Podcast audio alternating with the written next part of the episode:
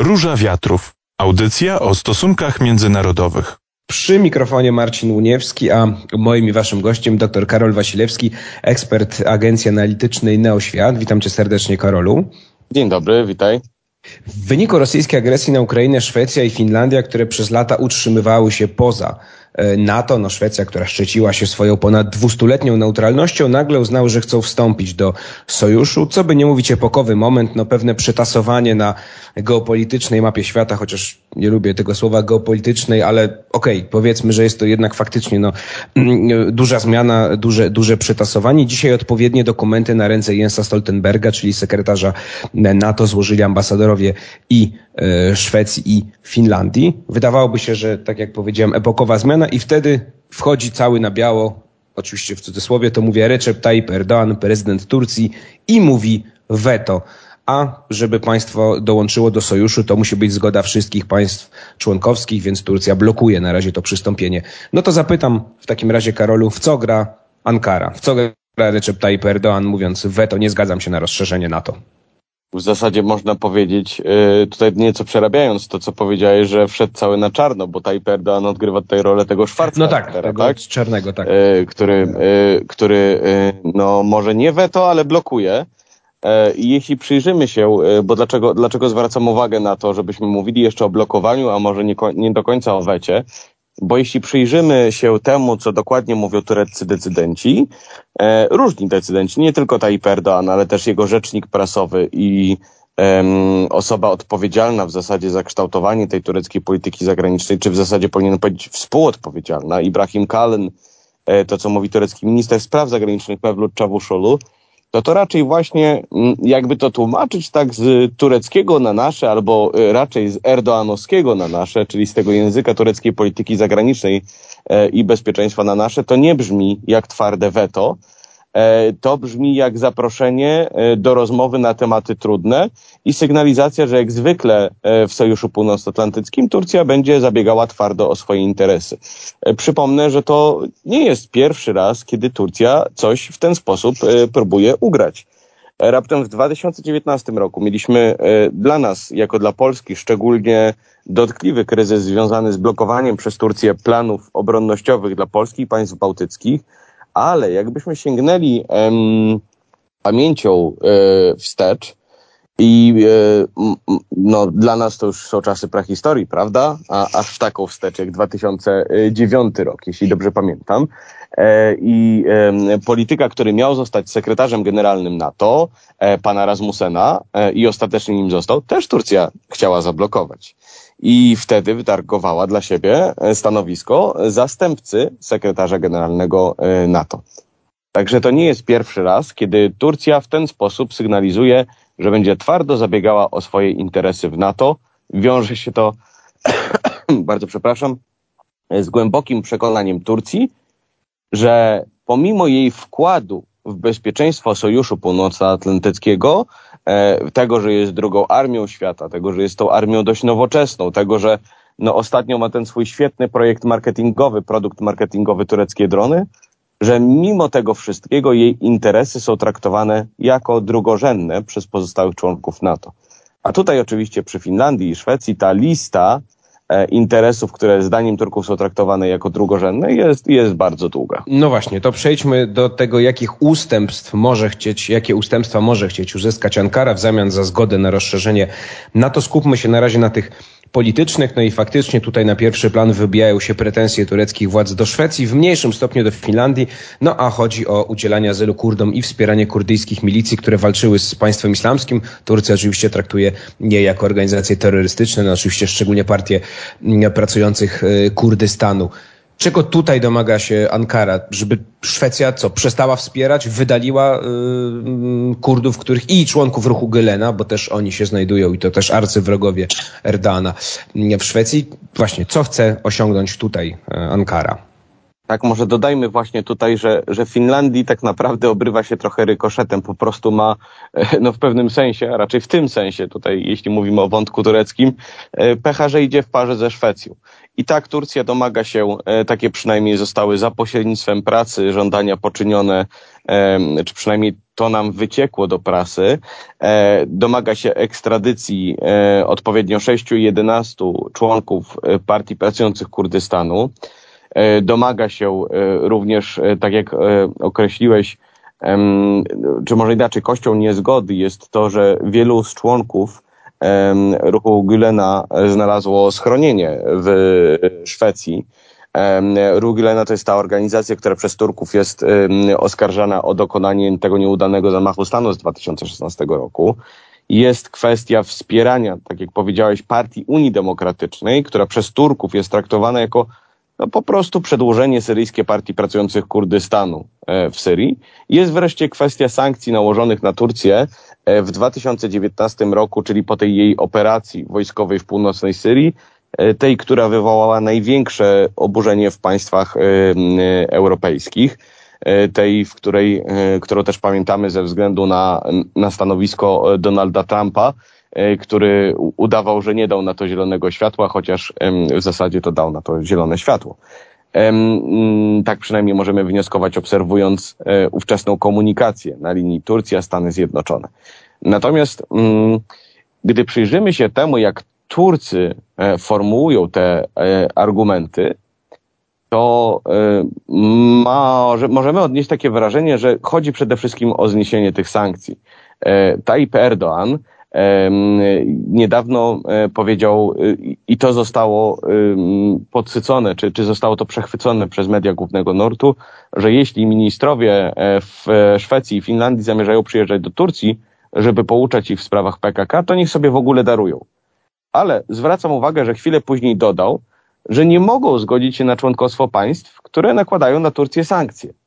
Więc być może to jest taki, taka sygnalizacja, E, pola, gdzie Ankara będzie chciała e, e, rozmawiać.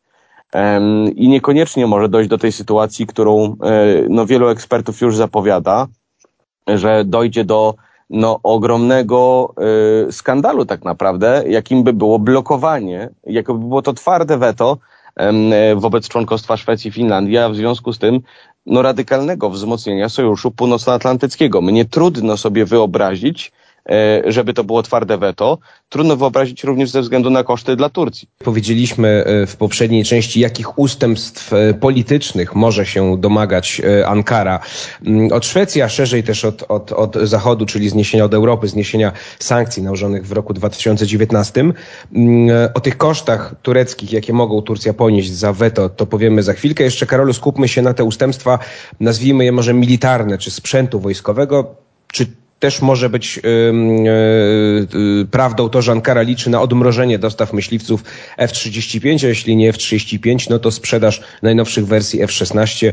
Przypomnijmy, że zablokowała je, zablokowały je Stany Zjednoczone po tym, jak Turcja kupiła od Rosji systemy przeciwrakietowe S-400. To oczywiście też wywołało ogromne napięcie w samym NATO, no i na linii Ankara, Ankara-Waszyngton. Więc y, może jedna rzecz, jeśli chodzi o sankcje, to chodzi o, o sankcje nieeuropejskie, a sankcje nałożone przez te dwa państwa. Y, to tak w skrócie. Mm -hmm, Okej.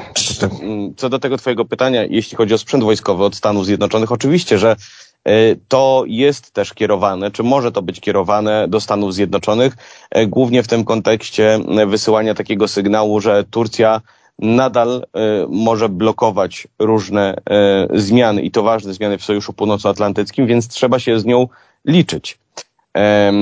Te sygnały były też wysyłane na kanwie e, wizyty greckiego e, premiera w Stanach Zjednoczonych. E, coś, o czym my tutaj w Polsce, mam wrażenie, bardzo mało mówimy, a coś, o czym mówiło się bardzo dużo w Turcji, bo właśnie Turcja obawiała się, że po prostu premier grecki jedzie do Stanów Zjednoczonych lobbować przeciw Turcji i przeciw transakcjom, o którym za chwilę będę mówił. E, pod tym kątem to mógł być wysyłany sygnał do Stanów Zjednoczonych. No oczywiście mogło być to też, jak jeden z analityków tureckich e, e, no, sugerował, że Tayyip Erdoğan robi to tylko po to, e, żeby, e, no bo po prostu fajnie by było, żeby Joe Biden zadzwonił do niego i poprosił, Znaczy oczywiście, że fajnie by było, ale być może nie idźmy już w taką erdoanologię stosowaną. Jeśli pytasz mnie o F-35 i F-16, nie ma możliwości, nie wyobrażam jej sobie, że Turcja dostanie F-35 za zdjęcie weta i tego typu spekulacje uważam za no, bardzo mocno przestrzelone, bo nie na tym polegają stosunki turecko-amerykańskie w tym momencie. W tym momencie skupiamy się właśnie na F-16 i na tym, że Turcja poprosiła o modernizację dotychczasowych i sprzedaż przez Stany Zjednoczone nowych F-16. I w tym kontekście rzeczywiście to może być jeden z argumentów, który ma podeprzeć w taki trochę perwersyjny, można powiedzieć, sposób e, turecką retorykę. To znaczy podeprzeć, i dlaczego mówię, że w perwersyjny sposób?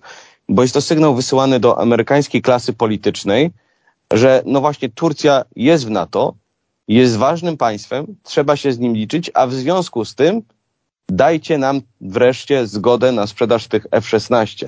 E, musimy wiedzieć, że Turcja, e, zresztą rozmawialiśmy o tym, e, Marcinie, mam wrażenie, że wielokrotnie, nie cieszy się najlepszą opinią w Stanach Zjednoczonych i wielu kongresmenów sprzeciwia się tego typu transakcji z Turcją. I dlatego mówię, że to jest perwersyjne, że pewnie normalnie wyobrażaliśmy, wyobrażalibyśmy sobie, że państwo, które ma jakiś interes, bo Turcja też potrzebuje tej transakcji, to nie jest tylko transakcja, która ma, przepraszam bardzo, utrzymać na powierzchni stosunki turecko-amerykańskie, lecz także po prostu pomóc tureckiemu lotnictwu, które jest w takim, a nie innym stanie. Spodziewalibyśmy się, że takie państwo, które ma interes, no będzie raczej łagodnie o to zabiegało. Otóż nie, no właśnie Turcja negocjuje, że to tak określę, z grubej rury, pokazując siłę, a nie słabość, co ponownie nam się może wydać paradoksalne w świetle po prostu no niezbyt dobrej sytuacji politycznej Turcji. To jest też coś, i, i to może warto dodać, e, to jest coś, czego chyba Turcy nie rozumieją, że oni nie rozdają tutaj kart, że mm, jeśli pokazała coś wojna w Ukrainie, to nie to, znaczy, przepraszam, może inaczej, nie sama wojna w Ukrainie, ale ta trochę niespodziewana słabość Rosji. Jeśli ta niespodziewana słabość Rosji pokazała coś, to nie to, że Turcja jest szalenie ważna dla Sojuszu Północnoatlantyckiego, ale dała kolejny argument tym, którzy twierdzili, że słuchajcie, koszt członkostwa Turcji w NATO być może przewyższa jej korzyści. To jest coś, czego Turcja nie rozumie, nie uwzględnia w swoich rachunkach i moim zdaniem jest to błąd. Na ile, to zapytam Cię jeszcze, jeśli chodzi o te mm, prognozy Ankary, czy, czy, czy to, co chce ugrać Ankara, jeśli chodzi o, o, o, wydanie zgody, czy zgodzenie się na przyłączenie Szwecji i Finlandii do NATO, na ile to jest gra wewnętrzna? Taka próba mobilizacji nacjonalistycznego elektoratu na zasadzie, no Erdogan wyjdzie, powie, patrzcie, stawiam warunki zachodnim potęgom, muszą się liczyć ze zdaniem Turcji, tak, jesteśmy silni. No właśnie trochę w kontrze też do tego, co powiedziałeś, że, że ta rola Turcji faktycznie w świetle tego, co dzieje się na wschodzie Ukrainy, czy, czy działo się, czy dzieje się dalej w Ukrainie, no to, to ona może być teraz faktycznie wątpliwa, jeśli chodzi o, o członkostwo w e, sojuszu. To właśnie, na ile to jest próba takiej gry mm, też wewnętrznej? Ależ absolutnie masz rację, że to jest y, w ogóle kluczowy wątek w tym, co robi Tayyip Erdoğan. Dlaczego? Bo Tayyip Erdoğan musi pokazywać się jako taki lider, który no właśnie stawia warunki państwom zachodnim. Gra w pierwszej lidze e, polityki międzynarodowej, tak to nazwijmy. Wie, jak dbać o interesy Turcji. A dlaczego to robi? Bo to jest w zasadzie jeden z jego ostatnich e, i bardzo ważnych w jego arsenale argumentów w polityce wewnętrznej. Otóż mimo tej katastrofy gospodarczej, w jaką wpędził Turcję Tayyip Erdoğan, mimo tej szalejącej inflacji, którą, e, no jeśli wierzyć danym oficjalnym, wynosi 70%, nieoficjalnym 140%, mimo tych wszystkich problemów, e, sondaże ciągle pokazują, że spora grupa wyborców mm, no, ma problem z uwierzeniem, że opozycja byłaby w stanie e, rządzić państwem. I teraz co ugrywa Tayyip Erdoğan? Po pierwsze, no odwraca uwagę od gospodarki, chociaż tutaj dodam, e, te awantury, jeśli chodzi o NATO, mniej obchodzą Turków niż mm, nam się to wydaje co też mówi coś o, powiedzmy, ten gasnący entuzjazm Turków wobec NATO mówi coś o perspektywach członkostwa Turcji w NATO, tak? I to jest problem, o którym powinniśmy też szerzej rozmawiać. I jeśli mówimy o kryzysie, Turcji w NATO, to to jest problem, na którym powinniśmy się skupiać, a nie to, że Tayyip Erdoğan chce coś sobie jak to polityk wynegocjować. E, natomiast im bardziej Tayyip Erdoğan odwraca uwagę społeczeństwa od tych kwestii gospodarczych, gdzie zawodzi, im bardziej przedstawia się społeczeństwo jako polityk, który twardo broni interesów Turcji, no tym dla niego lepiej, tak? Bo tym większe szanse, że zmniejszy e, wynik e, sondażowy, który jest dla niego niekorzystny, jeśli chodzi o ugrupowanie rządzące i samego Tayyipa Erdoana, a opozycję. No to pytanie, Karolu, właśnie. Erdogan licytuje wysoko. Pytanie, czy się nie przelicytuje? Czy ten sprzeciw w takiej sytuacji, wojny w Ukrainie, zagrożenia ze strony Rosji, jednak wciąż realnego, mm, no Ankarze może się odbić po prostu czkawką. E, no i pytanie, jak by się to mogło odbić czkawką? E, nie wiem, kolejne sankcje, naciski Stanów Zjednoczonych na Turcję, żeby jednak się mimo wszystko e, zgodziła na rozszerzenie NATO? Jakoś nie mam wątpliwości, że Turcy coś wytargują. Przede wszystkim to zniesienie e, sankcji byłoby dla nich takim argumentem, e, że rzeczywiście udało im się osiągnąć e, cel. I to jest taka podstawa. Zwracam też uwagę, jak reaguje, reagują na to politycy. Oni są dużo spokojniejsi niż komentariat. Nie wiem, czy też to zauważyłeś, ale to tak, w zasadzie... z większości stolic y, y, natowskich płynie taki komunikat, na pewno przekonamy spokojnie. Minister obrony Niemiec na przykład to mówiła, z Luksemburga też płyną takie sygnały, faktycznie to się pojawia. Ale sekretarz, sekretarz stanu Blinken też powiedział, no. że spokojnie dowieziemy, sekretarz generalny NATO też powiedział, że się e, porozumiemy, dlatego że politycy patrzą na tę sprawę i decydenci trochę inaczej niż no, komentariat. Komentariat już jest od razu rozpalony od tych wizji, e, które, tak jak powiedziałem, moim zdaniem są przestrzelone, bo jeśli chcemy rozmawiać o problemie, e, znaczy o Turcji w NATO jako o problemie, to nie skupiajmy się na tej politycznej grze, która coś wyraża, tylko skupiajmy się właśnie na tym, co ona wyraża. Na tym, że rozjeżdżają nam się interesy z Turcją i postrzeganie bezpieczeństwa już od dawna. Bo Turcja na przykład wielokrotnie od dawna sugeruje, e, że, e, a czasem mówi to wprost, że partia pracujących Kurdystanu jest dla niej większym zagrożeniem niż Rosja. I nie ma w tym nic złego, że Turcja ma taką percepcję bezpieczeństwa, nie? No bo to jest jej percepcja bezpieczeństwa. No tak. Ale żaden sojusznik się pod tym nie podpisze. I to jest realny problem, a nie to, że Turcja politycznie coś negocjuje.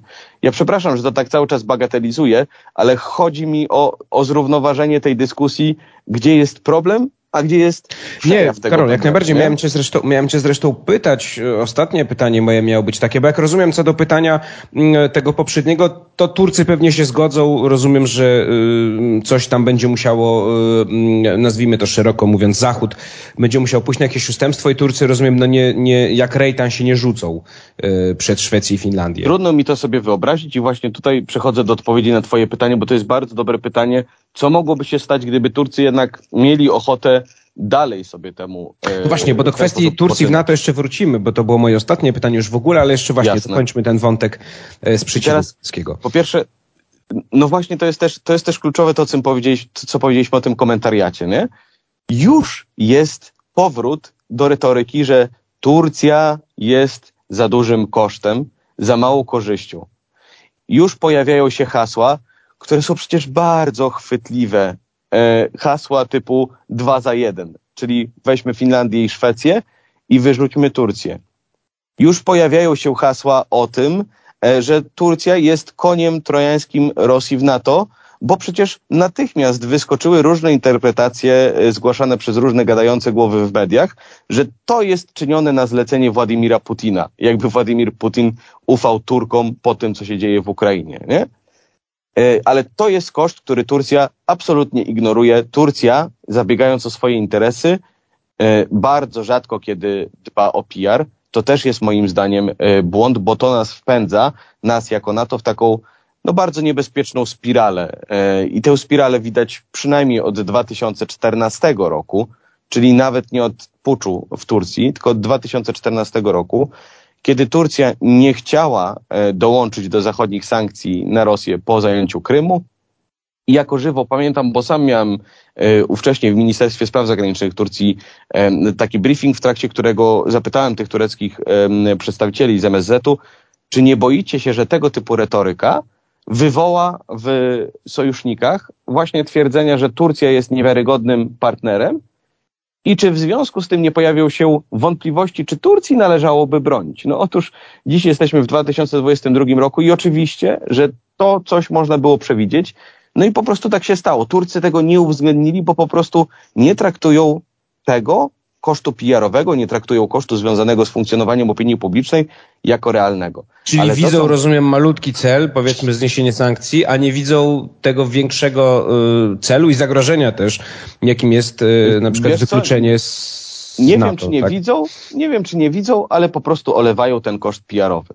E, I to jest w ogóle widoczne szerzej w polityce zagranicznej Partii Sprawiedliwości i Rozwoju, e, że od przynajmniej dekady Turcy nie bardzo są w stanie połączyć te takie, powiedzmy sobie e, szczerze, miękkie sprawy w stosunkach międzynarodowych z realnym kosztem, jaki one powołują powodują, przepraszam, czyli na przykład to, że dla europejskich polityków to, że opinia publiczna w ich państwach reaguje w ten, a nie inny sposób, generuje koszt polityczny.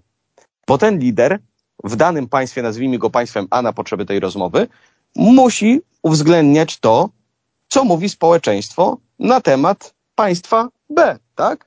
I być może, być może w takich państwach jak Polska, gdzie Turcja nie jest głównym tematem, powiedzmy sobie szczerze, stosunków międzynarodowych, nie jest to aż takie ważne.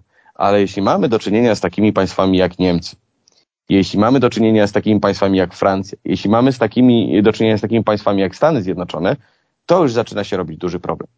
Ale teraz porozmawiajmy o tym, czego Turcja nie może ignorować. Do tego etapu jeszcze nie przeszliśmy, a jestem pewien, że przejdziemy, jeśli Turcy za długo będą tę sprawę wetowali. Karlo, to dosłownie 40 y, sekund, przepraszam cię, ale musimy kończyć. Dobrze, Turcja nie mogłaby ignorować gigantycznej presji, która, którą zaczęłyby wywierać państwa, bo bez wątpienia państwa Sojuszu Północnoatlantyckiego e, bardzo ostro zareagowałoby, gdyby Turcja chciała zawetować tak ważne posunięcie dla wzmocnienia NATO, jak członkostwo Finlandii i Szwecji.